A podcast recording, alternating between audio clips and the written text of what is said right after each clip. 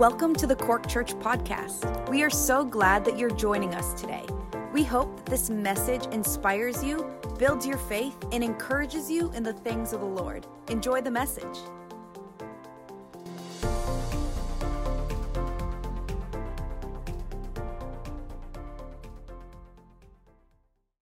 It's good to see so many in the house of the Lord today, worshiping on the Lord's Day and uh, making a joyful noise unto the Lord. Amen.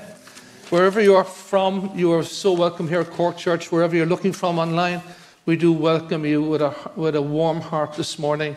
And thank God for you. It's great that the body of Christ that transcends, uh, you know, ethnicities. Amen. It's we have a, a higher blood running through our veins, and it's the blood of Jesus Christ, our Savior, that knits us together and brings us into such close friendship. So praise God this morning. Will you just bow your head for one more moment? Because I do, as I've told you week in and week out, I'm not going to, as much as I remember, not go to the pulpit without praying for Ukraine, that God will end the war. So we're going to ask the Lord to do that and to bless the word this morning, and that his name will be honored in this house. Father, we thank you again, Lord, for your goodness here, for speaking to us, Lord, and for ministering to our souls. As we minister to you, Lord, you've been pouring your grace into our hearts, and we just want to thank you for that, Father. And Lord, we come before you now, one more time again, we say, Lord, will you please visit Ukraine? Uh, Lord, the brokenhearted, Lord, those who are grieving, those who are dealing with unimaginable burdens, Father. We pray, Lord, you give wisdom to the administration, to the president there, and to the army, God. But we pray above all that, Lord God, that you would bring an end to this war. And that, Father, a revival of the Holy Spirit will break out in that land. That a comfort that only the comforter can bring, the sweet Holy Spirit of God, will descend into the hearts and lives of the Ukrainian people. And we ask this now, Lord, in Jesus' precious name. Amen. Amen. Amen. The Lord bless you this morning. If you have your Bible, turn to the book of Isaiah, chapter fifty-five. Isaiah, chapter fifty-five. I've uh, given it a title called Too Precious to Have a Price Tag. Is our title, Too Precious to Have a Price Tag. It's a very interesting book, the book of Isaiah. As many of you will already know, the book of Isaiah is sometimes referred to as the book of the Bible. Um, there are sixty-six chapters in, in the book of Isaiah. The Bible has sixty-six books.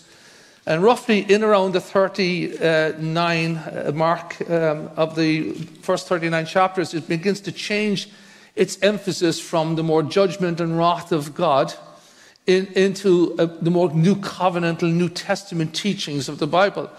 It's, uh, again, the dealings of God with the uh, Jewish people are they, they are, they were, they are, are and were a real people that God has and had uh, affection for, to bring them on a journey with him. To them, the Apostle Paul says, was given the prophets, and, and, the, and the patriarchs were given to them, the revelation of God, the law of Moses.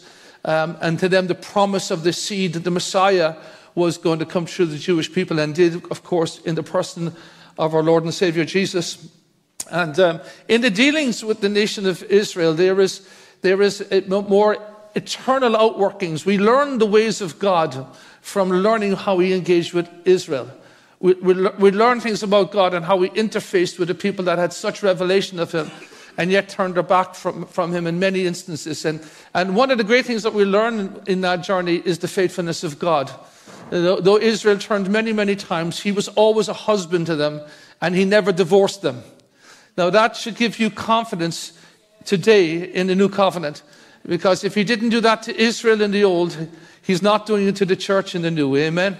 There's something that we all, most of us grew up with, this very faulty lensing of God that, that put God in the bracket that he was only too willing to judge you and too wanting to put you into hell.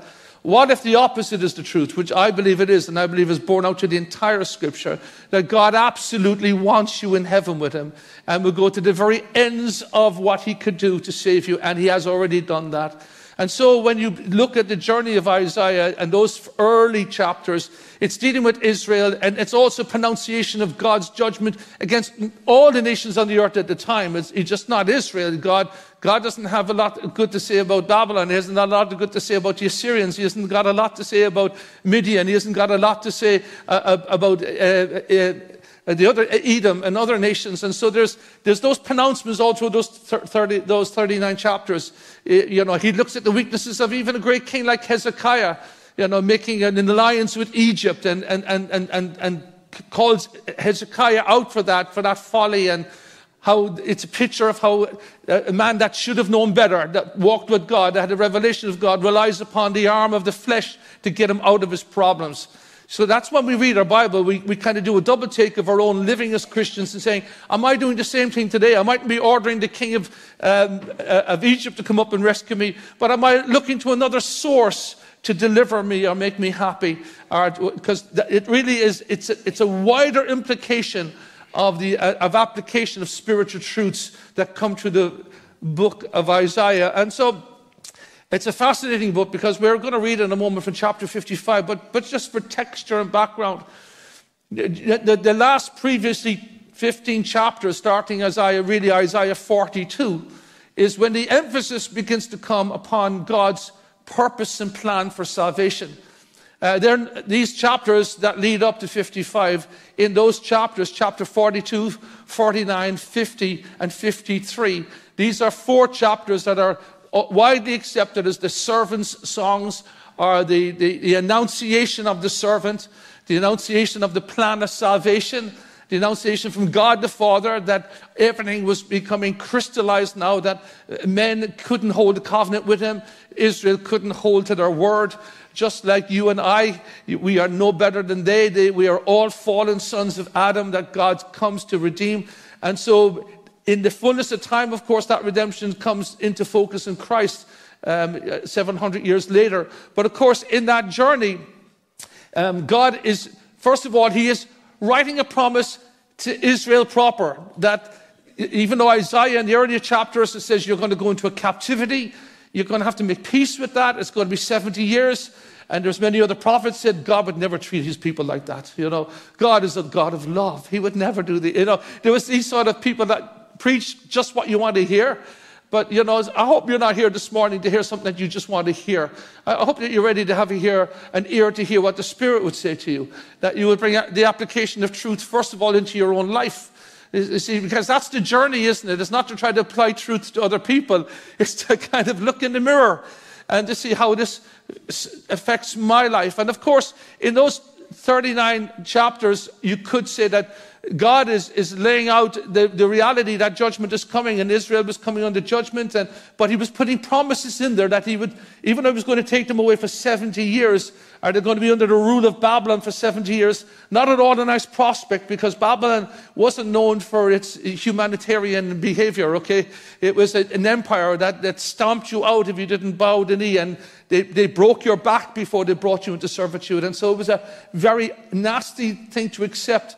But, you know, we also have to accept as Christians that the Bible says the wages of sin is death. Uh, uh, the Apostle Paul says, be not deceived, God is not mocked, whatever a man sows, that shall he also reap. So, you know, there's a natural order to things, and Israel lived that way. They, they, they turned from the revelation of God, they turned to the Baals, they turned to the Phoenician gods of the region, and uh, because it suited their, their natural lustful passions, and they didn't want to live in the holiness of God, and they, they turned from the things of God in the most part. And yet God, you know, says, I'm going to bring discipline upon you, not because I, I just want to, I'm, I'm petulant and I'm silly and petty and I just want to hurt you because you hurt me. You can't hurt God. I just want to tell you, he dwells in inapproachable light. The issue of sin is that sin is disastrous to us. It's disastrous to the design. It's disastrous to the plan. When it's fully grown, it brings forth death. And God, who loves you so much, I, uh, so much, he says, I do not want that to be your finish. I do not want sin to override everything inside you that I've made good and holy and in my image. And so to turn you, to turn you back, to sober you up so you don't walk off the cliff into eternity, God brings about circumstances. And the same with Israel. He had several reasons he had to do that with Israel, because that was his promised vehicle to bring about the Savior of the world. But he also had a love for Israel. Oh, Ephraim, how I have loved you. There's this love, this is endearment, because, you know, you had Abraham who walked with God, and Moses, and great men of antiquity that had that. Abraham, I mean, Moses was a friend of God. He, he didn't speak in a veiled way with God. He spoke face to face. So there was, there was these the elements of Judaism and, and of, of some of his great leaders that had won an intimacy in the heart of God. And, and so God is going to rescue them. But he's also telling a bigger story, because the book of Isaiah endures long after the, the regathering of the Jews into their promised land, because all those promises are there of regathering, blessing them again, restoring an order and temple worship. And all that happened, all that was regathered. We see that story there. But there is something very, very, you could say, uh, far more expansive than just dealing with Israel. It, there's a more expansive thinking. And we as New Testament believers can see that, of course, because we ultimately see that the ultimate deliverance is the deliverance from the kingdom of darkness that we all live in until the light of the gospel comes in and the power of salvation. And so the Jews, uh, you know, had prophecies given to them. And, and then uh, it, God begins to announce in Isaiah forty-two, forty-nine, fifty, and fifty-three, the, the servant or savior of the Messiah. And they're absolutely fantastic when you read about them. You know, it's God. It's it's it's nearly excite, exciting vocabulary when you read Isaiah forty-two. And I don't have time this morning to do that. I just want to give you a little bit of background before we come on to the substantive scripture. But there's this announcing of God. I, the Lord God, have called thee in righteousness. I will hold thy hand and give thee to be a covenant for the people.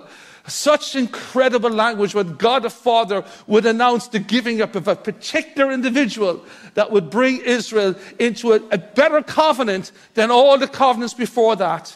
And so he announces that, and you can read those where God begins to, you know, talk about the, the, the life that the servant would be given to, the, the, the competition he was up against with the law, you know, the competition against other people that want to light their own fires and make their own way, you know. And uh, he says, who would you compare me to in Isaiah fifty? Who do you compare me to? You know, and, and uh, when you see Christ, Uh, and when you understand the glory of the gospel and the cross, you know, it, you know, we, we can say, as Isaiah did say, who is like unto thee, O God, among the gods, glorious in holiness, fearful in praises. And so when we have that revelation of the new, the new covenant, we understand the writer of the Hebrews, how more superior Christ is to every other revelation and every other dispensation. Amen.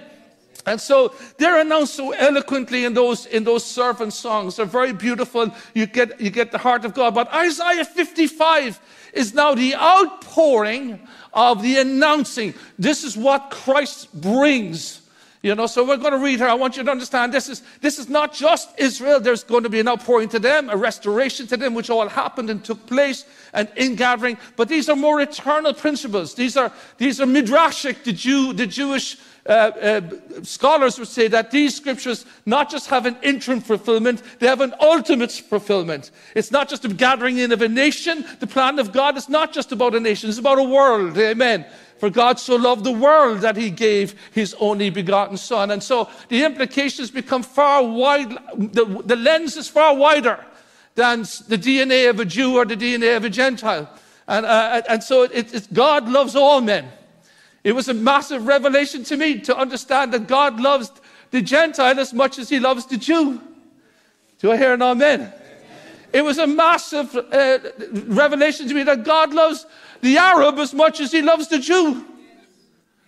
That's a lower amen. It's true. God loves all people. And God has this, and, and God, not because we deserve it, it's because he's love. Because he made us in his image.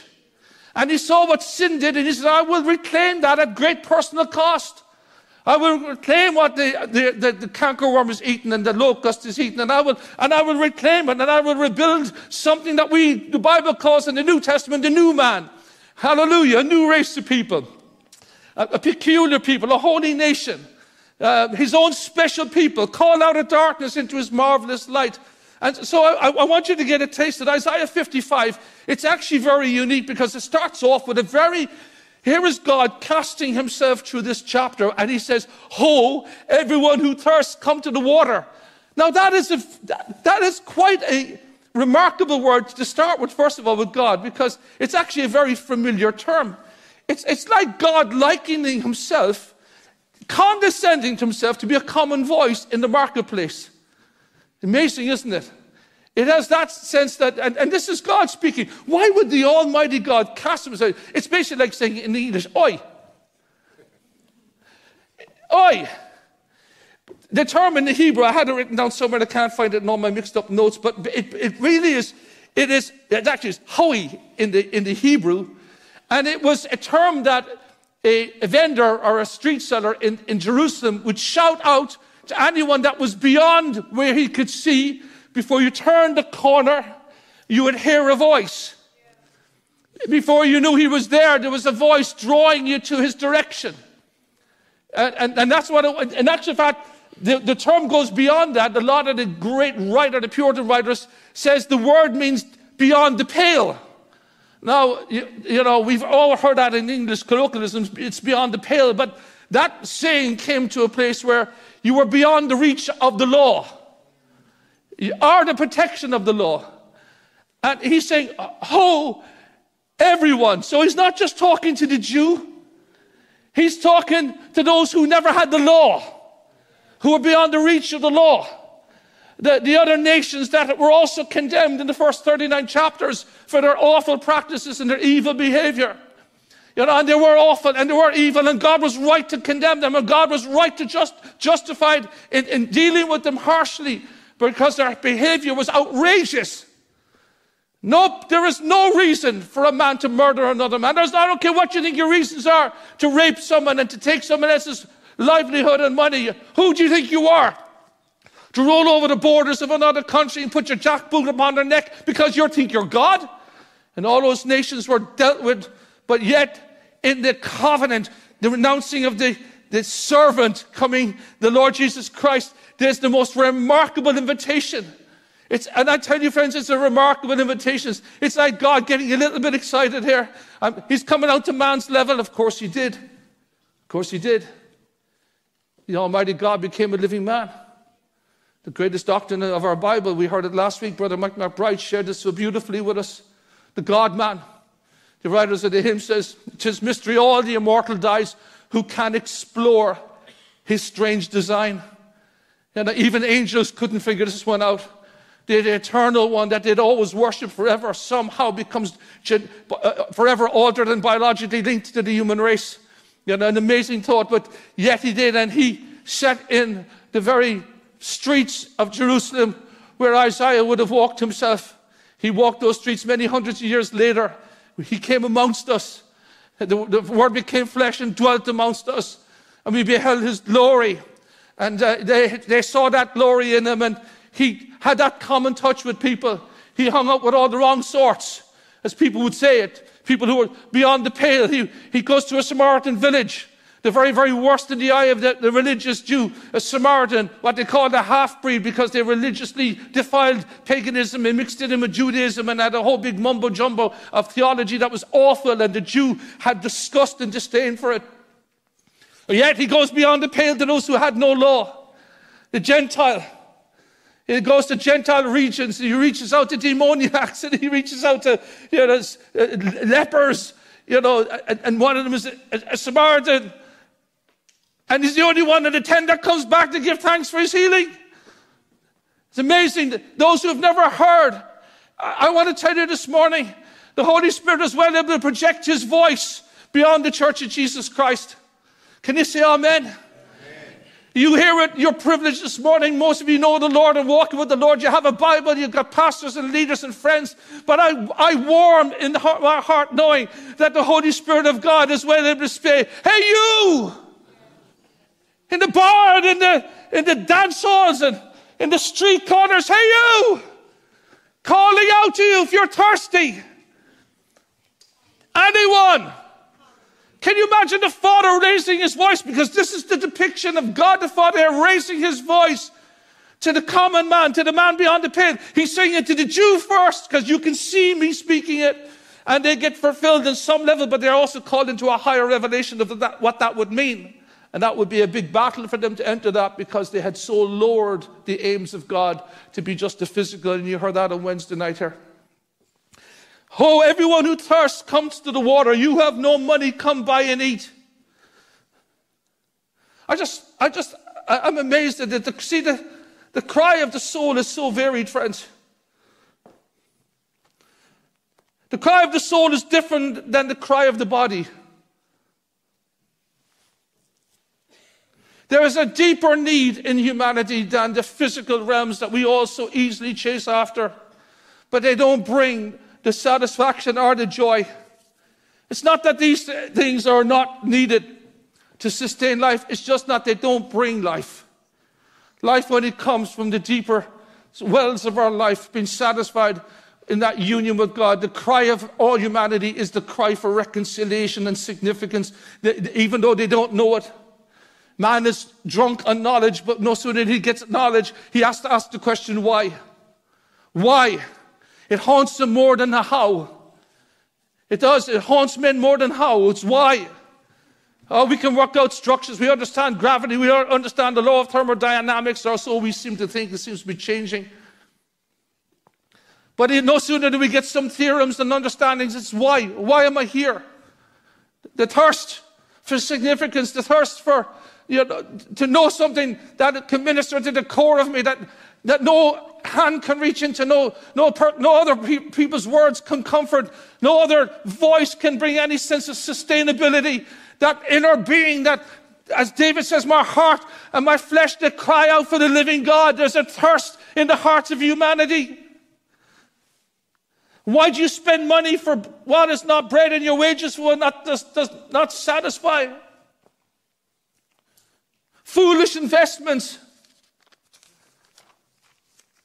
Foolish investments. Why do we invest so much into what doesn't satisfy? Why is it we invest so much into that which doesn't give a return? Came up on my news feed the other day, some woman, she started talking, and I don't think she, I didn't watch it to the end, but she was saying, you know, in a hundred years' time, no, the, the, the caption was, who knows their great-grandfather's name? Now, most people won't here. Some of you are, might be on the, in that sort of spectrum that you kind of like to delve deep into those things. Your great-grandfather's name, some of you going, goodness, is it Fred or John? I can't quite remember. She said, exactly. In a hundred years, she said, none of us will be remembered. Everything you have will be someone else's. It'll either be burnt, thrown in a bin, recycled, owned by someone or lived in something. Your name and everything you think you are is going to be gone. Nobody will really remember you. And that's the reality. And so it's the idea of search for significance. Well, what is my life about? And so even the secular man that's beyond the pale, with no law, no understanding of God, there is a cry for significance, a thirst for God. And yet we can labor for things that do not answer, do not give us any sense of supply, sense of satisfaction. We get temporary respite, but that's only distraction. Distraction could be you're planning a wedding. That's a great thing. God bless you. It's a great journey to be on. But it will, you, he will not be the answer to your life, and she will not be the answer to yours. I want to have children. That's a great thing. They're a heritage, a blessing from the Lord. But they are not going to satisfy the deep down things. I need a better job, a better promotion. And so the list goes on. And why spend money for things that do not nourish you, the core of a man? Because Jesus said, what does it profit a man if he gains all of the world and loses his soul? And yet this invitation, like the shopkeeper in Jerusalem, anyone that has money, let him buy. Come buy without price. What's that about? He's saying there is something in God so precious that it doesn't have a price tag. It's called God's grace, my friends. It's so precious. Come buy wine and milk. It's, it's such a precious thing. The grace of God is so precious. You can't buy it. You can't earn it, but yet there's an invitation to come and partake in it. There's an invitation for those who are near like us. And how often, even though we're near, we hear the voice of the Spirit calling us in time and time again to journey with Him, to hear Him. And yet we refuse to come, and others who are resisting from behind the pale. But yet the voice of the Spirit still goes out. Thank God you have another day. Thank God you didn't die yesterday. Thank God it's a day for you to press in and to receive what God has for you. Amen. You say, I might have wasted my life up till now chasing foolish things, but I hear the voice of the Spirit. Anyone who's thirsty, let him come and drink. If you hear him this morning, if he's touching your heart during worship, if you've just woken up in the service and God's beginning to speak with you, fine. I don't care you slept the last hour. What I care about is that you don't leave hungry and thirsty this morning. What I care is that you don't spend another day without validating in your heart the relationship that God offers to you, the abundance that's at his table. The cry of your soul is varied, friends, and God will meet every one of them.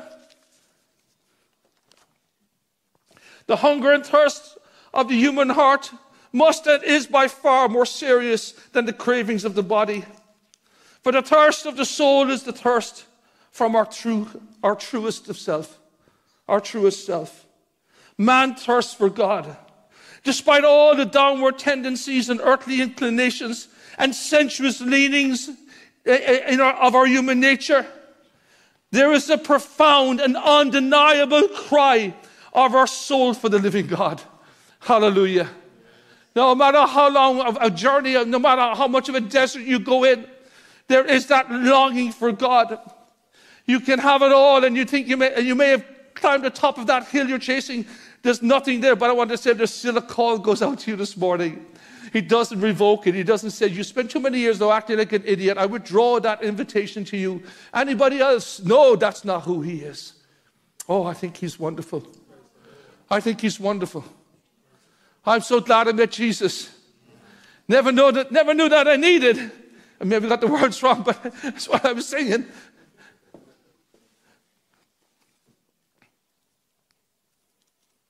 The intelligence of man thirsts the ultimate cause of things. Not just the how, as I said, but the why. The immortal spirit which, it, which man is thirsts for a thorough reconciliation with God.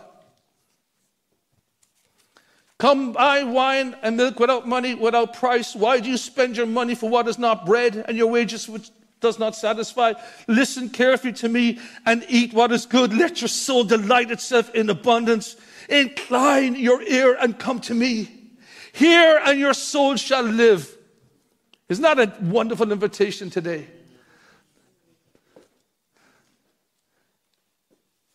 Everyone, everyone. Do you know the, do you know the Hebrew meaning of that word? It means everyone. Every man, woman, boy and girl. And Jesus said it in John three sixteen, for God so loved the world, amen, that he gave his only begotten Son, that whosoever, whoever, wherever you are, you might be the only one this morning hearing what the Spirit is saying because you're hungering and thirsting. And the world hasn't satisfied, and relationships haven't done it for you.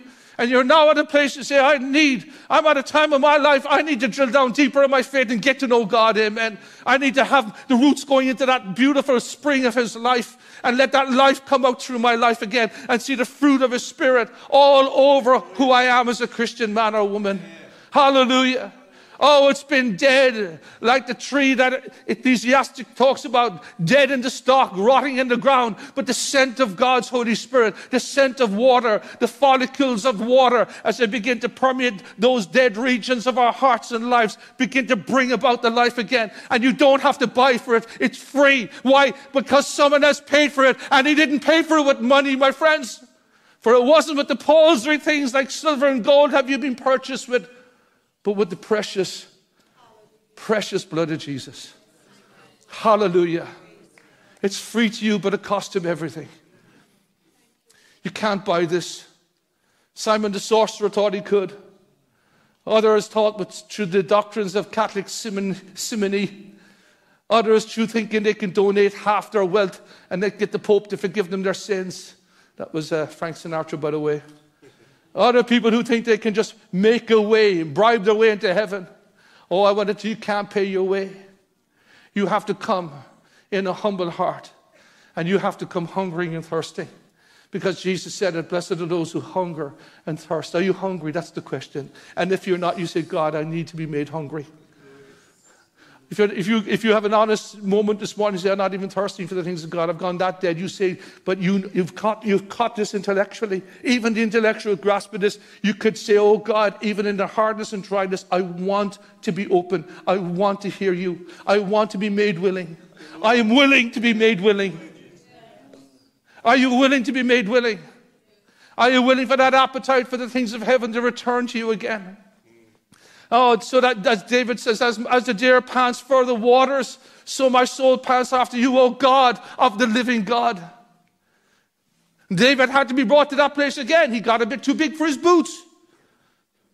He's sitting in Jerusalem. He's, uh, he's lusting where he shouldn't be. He's chasing women he shouldn't be. He's doing what he shouldn't do. And God raises up his own son. His own son rebels against him and leads a rebellion against him, and he's on the run. It's Psalm forty-two. He's running from his own son. His kingdom is slipping away. There is a, there, there is a civil war ready. Two armies are fighting. And he has this, he's not talking about the war. He's not talking about his son. He's talking about how he's lost intimacy with God. And how this war has brought him to a place of thirsting for God. And I want to tell my Ukrainian friends, or anybody else for that matter, you know, God sometimes brings those things and lets those things happen so that maybe we can see the eternal purpose, and God's creating your hunger and thirst for Him again, because there's nothing left in the world to satisfy. There's nothing to go back to. David thought it was all gone at Psalm forty-two. He thought it was all over. He thought Absalom had won the hour, and he loved Absalom. He was even heart, half-hearted in how he wanted to maybe regain the kingdom. He didn't want his son harmed. He was convoluted. He was, he was, he got so many things upside down. But one thing that was right, as the deer pants for the water, so my soul pants after you. And I want to tell you, after he wrote that song, God broke through, and God began to revive him. And it all comes from that, you know, the hearing the invitation. God is not tight-fisted. He's, there's no small print with his invitation. It's honest. He's already demonstrated his love. The Bible says that while we were still sinners, Christ died for us. Not when we're all nice, smiley, happy, clappy Christians on a Sunday morning, doing, turned out in your Sunday best, and by the way, you all look really great. But when you were at your worst, when you were your furthest from God, hallelujah, thank God he was able to see beyond that and see the new nature. He was able to see the plan. Should you come in your brokenness, beyond the pale, outside of the common? With some people, you've come into, you, you're hearing, you're listening, and you've never before. You probably could even be an atheist sitting here or watching online. The furthest thing from your mind was the things of God. But I want to tell you, the deepest cry of you is your soul. Your soul thirsting for significance and meaning. David says that.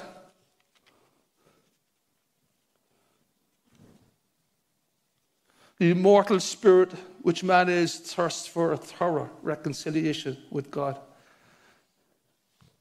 But precious provision is offered to you and I. Why labor for what that which does not satisfy? Why waste your strength anymore?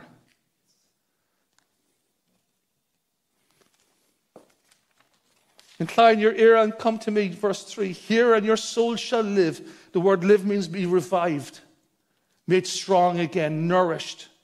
And I will make an everlasting covenant. This is where he's releasing the doctrine. The sure mercies of David, indeed, I have given him as a witness to the people. Talking, David here is, is a character of Christ. A leader and a commander of the people. That's Jesus again. Surely you shall call a nation you do not know. And that's exactly what happens here. He's calling the nations that don't know him as Lord and Savior, that never knew his revelation. And the Holy One of Israel, for he has glorified you. And this is what the Lord says to the people, seek the Lord while he may be found. Call upon him while he is near. Let the wicked forsake his way, and the unrighteous man his thought. The wicked way is any other way other than Christ. And the unrighteous thought is any other way of fixing your problem without him. The great Puritan Brooks said, reject Christless solutions. They're wicked, they're wrong, they're on the wrong road. I don't care how good it sounds, if it has Christ out of it, it has no benefit to you. It'll get you another week down the road, another month, another year, but the wheel will fall off. But with the new covenant, he says, I will never leave you or forsake you. Even though in the world you will have tribulation, Be of good cheer. I've overcome the world. Let him return to the Lord, and he will have mercy on him, and our God he will abundantly pardon. For my thoughts are not your thoughts, nor are my ways your ways, says the Lord. For as high as the heavens are above the earth, so my ways higher than your ways, and my thoughts than your thoughts. For as the rain comes down and the snow from the heaven, and do not return there, but they water the earth and make it bring forth a bud, that it may give seed to the sower and bread to the eater, so shall my word that goes from, forth from my mouth, it will not return to me void, but it will accomplish what I have pleased, and it shall prosper in the thing which I sent. And so as the invitation of God to come to him, as you hear that word this morning, as you respond to it, it will not return void. In other words, when you give your trust, when you come to the fountain of God's grace, that which you cannot purchase, that which you cannot buy with any sort of uh, currency other than the currency of faith, friends. And when you come to that place, the word of God begins to work richly and deeply and accomplishes everything in your life. It's a supernatural life, you see. That's why it's not just being convinced of a doctrine. The doctrine must, if the doctrine doesn't lead you, to, lead you to life, then the doctrine is of no consequence. And I've come that you would have life, Jesus said. And I want to leave you with this this morning, because this is the consequence of men and women that will come to him this morning and drink at his, at, from his pool, from his, eat at his table, that will come to his feet today. He said, for you shall go out with joy and be led forth to peace. And the mountains and the hills will break forth before you into singing. And the trees of the fields will clap their hands. Instead of the thorn shall come the cypress tree. And instead of the briar shall come the myrtle tree. And it shall be to the Lord for a name, for an everlasting sign that shall not be cut off. And so there is, friends, a river that flows from God's great throne today. There is a fountain that is available for you and for me. There is wine that cheers the heart. There is water that refreshes. And there is milk that nourishes. And God has got every need, every supply to your need today. I'm telling you, man is not your source. Even great education isn't your source. Relationships aren't your source. It's to come to him and say, oh God, none of this matters. I come and I sit at your table. I come to your feet. I come hungering and thirsting. Oh, God of the living God. Come, Lord Jesus, I pray. Touch me, Lord, as you've touched others. David says it, my soul longs for you. My body longs for you in a dry and weary land where there is no water. Oh, hallelujah. What a Savior we have. What a covenantal promise. Go to journey with me. The Savior is announced through the servant songs.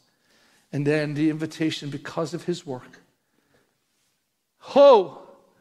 Anyone within my voice or eyesight, and anyone beyond the pale, you've never set foot in a church before. You never wanted to. You never cared about it. And you're beyond the pale and God is reaching you. He said, come and buy wine without price. Bread without price. My grace is not up for sale. It's free. It's free. Come to me. Come and eat this morning. Come and dine. And the great thing about the voice of the Holy Spirit, it's not limited to the voice of a preacher or a church. For some of you here are burdened for family members, and you don't know how, because you don't have contact with them. People you know, you don't have contact, you're broken. But I want to tell you, you don't know who's going to speak to them. The Holy Spirit can speak to them. He can shout that voice from heaven. Hey, you. Hey, bud. Yeah, you. I've got something for you. Come to me. You've tried everything else. Come and drink. I have something far better than wine. Far better than bread. It's too carby anyway, just going to get fat. Pure as the water. I have life for you, and I have it abundantly. Will you stand this morning? I know we've gone over our time, but I do want you to talk to the Lord just for a few minutes before we leave.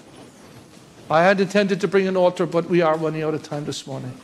But I, want to, I, I do want you to talk to God, because that invitation is still there for you and I, to come into His presence.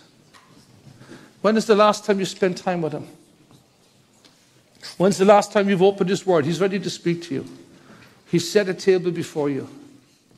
You know, one of the last words of Jesus, it was very telling and it was very disturbing.